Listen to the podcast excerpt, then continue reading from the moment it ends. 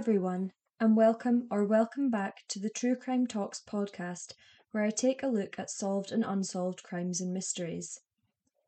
My name is Katie, and today I will be talking about the unsolved murders of Carol Lannen and Elizabeth McCabe, also referred to as the Templeton Woods murders. I hope you find this podcast interesting and informative. Please consider leaving a rating or review and feel free to give my other episodes a listen. The murders of Carol Lannen and Elizabeth McCabe took place in Dundee, Scotland. As Scotland's fourth largest city, Dundee sits on the north-east coast and currently has a population of around 150,000 people. This case takes us back to the late 1970s and early 1980s. On the 21st of March 1979, a woman's body was found in Templeton Woods, Dundee. The body was quickly identified to be that of 18 year old Carol Lannen. Carol was known to be working as a prostitute at the time of her disappearance. On the 20th of March, the night of her disappearance, she had been picked up from her home in Hill Street, Dundee, and taken into the city centre by taxi. Authorities were never able to trace the taxi driver that dropped her off. Carol was last seen by another prostitute around 8 pm getting into a red Ford Cortina car in Dundee's red light district on Exchange Street. Dundee police released a description of the driver. He was described as 25 to 30 years old, thin build, pale complexion, with short dark hair, sideburns, and a moustache. A photo fit of the suspect was released and over 6,000 owners of red cars were interviewed. Just over a week later, on the 1st of April 1979, Carol's black handbag and some clothing were found washed up on the banks of the River Don in Kintore, Aberdeenshire. Just over a week later, on the 1st of April 1979, Carol's black handbag and jumper, pants, and tights were found washed up on the banks of the River Don in Kintore, Aberdeenshire. The bag contained money and an allowance book for a child. At the time of Carol's murder, she had a three month old son named Derek. Authorities believe that Carol's killer may have links to the Aberdeenshire area. Carol's cause of death was determined to be strangulation. Unfortunately, authorities were unable to trace her killer and the case went cold. However, on February 26, 1980, two men were out with their dogs hunting rabbits in Templeton Woods when they found the body of a woman wrapped in a dark blue jumper and buried underneath a pile of branches. The body was confirmed to be that of Elizabeth McCabe, who went missing on the night of the 10th of February 1980. Elizabeth McCabe was a trainee nursery nurse from Dundee. She had been described as, reserved and shy, but later became more outgoing when she started college and enjoyed going out to pubs and clubs. On the night of February the 10th, Elizabeth was on a night out with her friend Sandra Niven. They visited several pubs in Dundee and then ended up at Teaser's discotheque on Union Street. Elizabeth left the club on her own at 12:30 a.m. and Sandra expected to find her outside the entrance. She checked a nearby taxi rank but couldn't find her friend.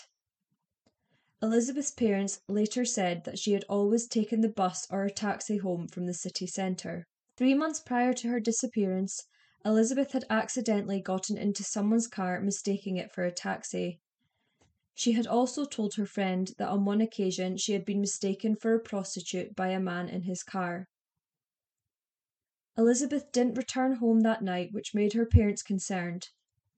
The next day, Elizabeth failed to show up for work, which was very out of character for her. Her parents reported her missing that day. Two weeks later, when Elizabeth's body was found, it was discovered that her body was just 150 yards from where Carol Lannen's body had been discovered 11 months earlier.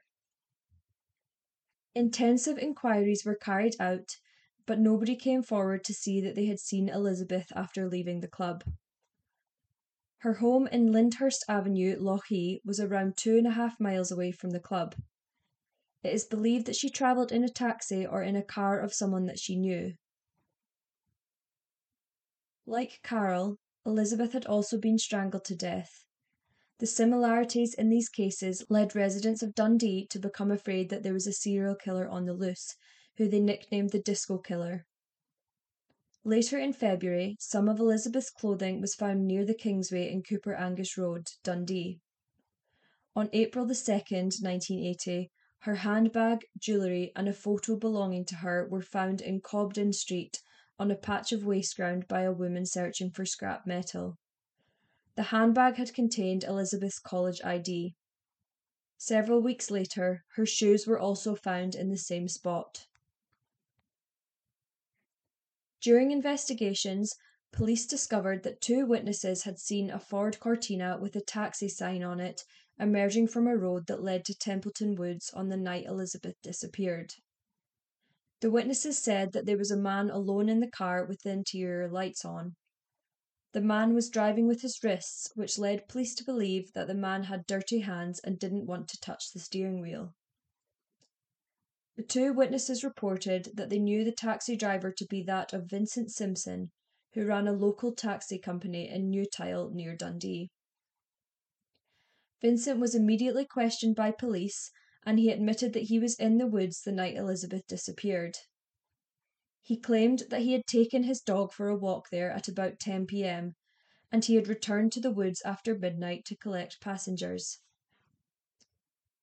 He later claimed that the real reason he had gone back to the woods was to steal a car that he had seen earlier. Vincent Simpson had a criminal record dating back to childhood and admitted that he was a gambling addict.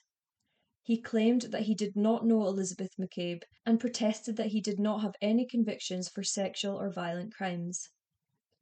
However, in an interview on the 3rd of March 1980, Vincent admitted that he was a peeping Tom and he used binoculars to spy on people in Templeton Woods. Police did not have enough evidence to arrest Vincent or anyone else, and unfortunately, like in Carol Lannen's case, the operation was scaled down and the case went cold. Sixteen years passed before anything was done. In 1996, after the reopening of the Bible John case in Glasgow, which I covered on a previous podcast, Tayside Police ordered a review to take place of the murders of Elizabeth McCabe and Carol Lannen. The murders were also included in an investigation by the West Yorkshire Police, suspecting that they may be victims of the Yorkshire Ripper. The 1996 review, however, turned up no new evidence and the cases remained cold. Eight years later, in 2004, detectives again looked at the cases. Detectives from three police forces across Scotland believed that there were strong links between the murders of seven young women. These murders included the murder of Elizabeth McCabe, Carol Lannen, the World's Ends murders, and the murders of three other women. These murders were part of Operation Trinity, in which serial killer Angus Sinclair was identified as the prime suspect. I have previously covered Angus Sinclair in another podcast. Angus Sinclair was later convicted of the World's Ends murders and remains the prime suspect in three other murders. It was discovered, however, that Angus Sinclair could definitely not have committed the murders of Carol Lannen and Elizabeth McCabe, as he was imprisoned during both times. This led police to rule out a link between the Templeton murders and the five other cases, and they also began to believe that the two murders were themselves not linked. The reopening of the investigation led to items in the Elizabeth McCabe case to be sent for DNA analysis. Police also made new appeals to the public, in which two members of the public reported concerning behaviour of a taxi driver who had operated in the area in 1980. This led to the arrest of a taxi driver in 2005. The taxi driver was Vincent Simpson, who had been interviewed at the time of the murder. Vincent Simpson was originally from Camberley in Surrey. However, he had moved to Dundee in the 1970s after meeting his wife.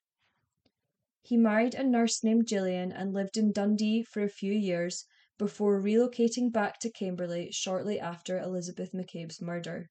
Vincent claims they had moved due to his taxi business failing, problems with the police during the investigation, and a gambling addiction that led to severe money problems. At the time of his arrest in 2005, Vincent was working as a window cleaner in Camberley and had three children. Vincent Simpson was formally charged with the murder of Elizabeth McCabe in 2005. In October 2007, Vincent Simpson's trial began in Edinburgh. Vincent had previous convictions for larceny, theft, burglary, making false police statements, and other petty crimes. The jury were not allowed to hear about Vincent's previous convictions due to Scottish laws. Vincent's defence attempted to get his case thrown out as they claimed he could not receive a fair trial due to the fact that some witnesses from the time had died or could not be traced, and also because documents and items were missing. They also said that prosecuting him would breach his human rights. The judge rejected these claims as he said that although the passing of times had caused disadvantage, he was not convinced that any trial would be entirely fair. Vincent also faced two other charges of breach of the peace due to approaching women in Dundee around the time of the murder, causing them distress and alarm. At the trial, it was revealed that the blue jumper found over Elizabeth McCabe's body had been used to take DNA samples. Three swabs were taken from different parts of the jumper. On the right hand side of the jumper, the chances of the DNA found coming from anyone else other than Vincent Simpson was 1 in 320,000. The chances of the DNA from the back of the jumper coming from someone other than Vincent was 1 in 105,000. There was also a hair found which matched Vincent Simpson's DNA. With all of the DNA evidence, the combined odds of the DNA coming from someone other than Vincent Simpson were 1 in 40 million, which was around eight times the population of the whole of Scotland at the time. Dr. Jonathan Whitaker, who conducted the DNA test, stated In my opinion, these DNA profile results provide extremely strong support for the assertion that the DNA recovered from the hair and blue jumper has originated from Vincent Simpson.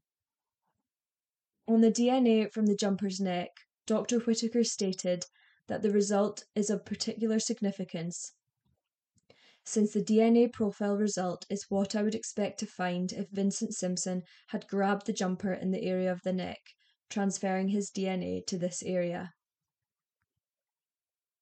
Vincent Simpson refused to give evidence at the trial.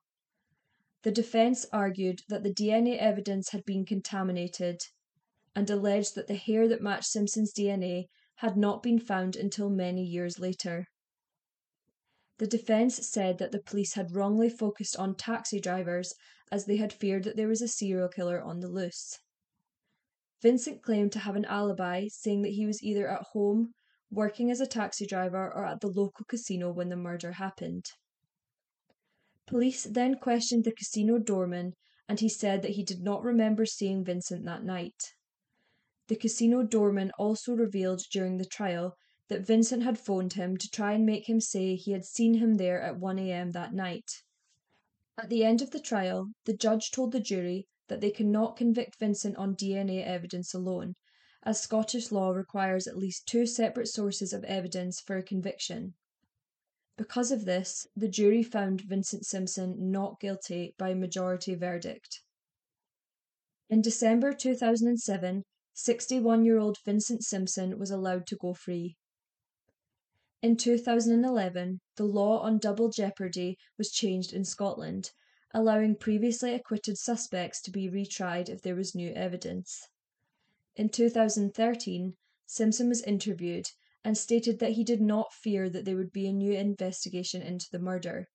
He said, The cold case will go on and on, and the police have got no new avenues to go down. The police revealed that they are not looking at any other suspects in Elizabeth McCabe's case. Carol Lannen's case was also reinvestigated leading police to talk to sex offenders Peter Syme and Joseph Stewart in Peterhead Prison. This was because they are thought to have information from another registered sex offender incarcerated in HMP Peterhead. The man that was thought to be the prime suspect has since died. Over the years, the cases have been linked to Scottish serial killers Peter Tobin, Angus Sinclair, Robert Black, and even the Yorkshire Ripper. Criminologist David Wilson believes that the cases are not linked due to differences with the cases. He believes that the true killer of Carol Lannen is a former care home worker named Andrew Hunter, who was jailed in 1988 for murdering his pregnant wife. He strongly resembles the photo fit and also owns a red Ford Cortina. Andrew Hunter died in 1993 in Perth Prison and has never officially been linked to the murder of Carol Lannen. In a strange twist in 2005, Tayside police were given a large amount of evidence from someone claiming that an American man living in Scotland was responsible for Carol Lannen's murder. They claimed that this killer was also responsible for the infamous Zodiac killings in America. Both murders officially remain unsolved to this day. Thank you for listening to the True Crime Talks podcast. I hope you enjoyed today's episode. Please feel free to check out the other episodes if you're interested. As these cases are both still unsolved, police are still looking for any information that may help them to solve them. You can phone 101 if you think you may be able to help.